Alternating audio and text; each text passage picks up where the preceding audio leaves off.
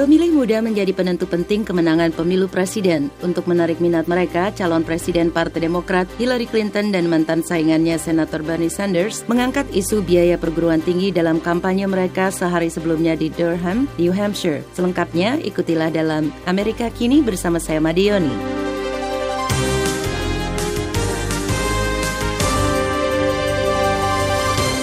Bernie Sanders, mantan saingan Hillary Clinton dalam pencalonan Partai Demokrat, sekarang berkampanye untuk Hillary Clinton. Gagasannya mengenai kesetaraan pendapatan dan pendidikan menarik pemilih muda Amerika dan tampaknya dengan mendukung Clinton, Sanders berharap ide-idenya akan dilaksanakan. I went all over this country during the campaign and I talked to too many young people and people who were not so young.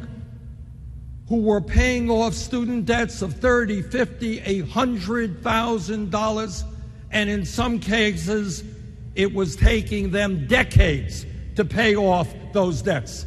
Sanders mengatakan berkeliling Amerika selama kampanye dan berbicara dengan banyak anak muda dan mereka yang tidak muda lagi yang membayar hutang mahasiswa 30, 50 sampai 100 ribu dolar, bahkan pada sebagian kasus sampai beberapa dekade untuk melunasi hutang itu. Ia kemudian melancarkan kecaman terhadap saingan Hillary Clinton, Donald Trump dari Partai Republik. At a time when we have massive levels of income and wealth inequality, it is absurd It is disgraceful for Donald Trump and his friends to be talking about hundreds of billions of dollars in tax breaks for the top 1%.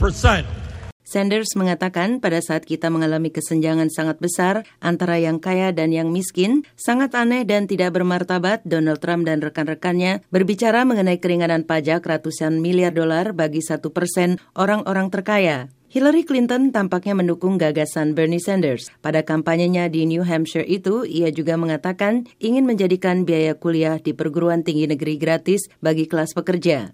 We've got so many young people graduating with debt who aren't able to get started in their careers, aren't able to do the jobs like I could do because they have to get a job that pays as much as possible to begin paying their debt down.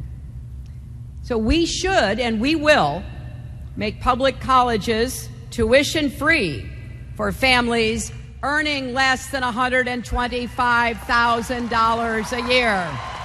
Clinton mengatakan seperti mahasiswa yang ditemuinya di New Hampshire, kuliah seharusnya berat, namun membayar uang kuliah seharusnya tidak menyulitkan dan menghalangi kita untuk mendapat pendidikan. Di New Hampshire banyak sekali anak muda yang lulus menanggung hutang dan tidak bisa memulai karirnya, tidak bisa melakukan pekerjaan karena harus punya pekerjaan dengan upah yang baik untuk mulai membayar hutang mereka. Jadi kita harus dan akan membuat uang kuliah di perguruan tinggi negeri gratis bagi keluarga yang berpenghasilan kurang dari 120 ribu dolar per tahun. Tekad Clinton ini dipastikan akan membuat para pendukung Bernie Sanders sebelumnya gembira, dan Clinton berharap para pemilih muda tersebut akan memilihnya. Bagi Sanders, sepanjang gagasan dan idenya terlaksana, ia akan mendukung dan berkampanye bagi Clinton.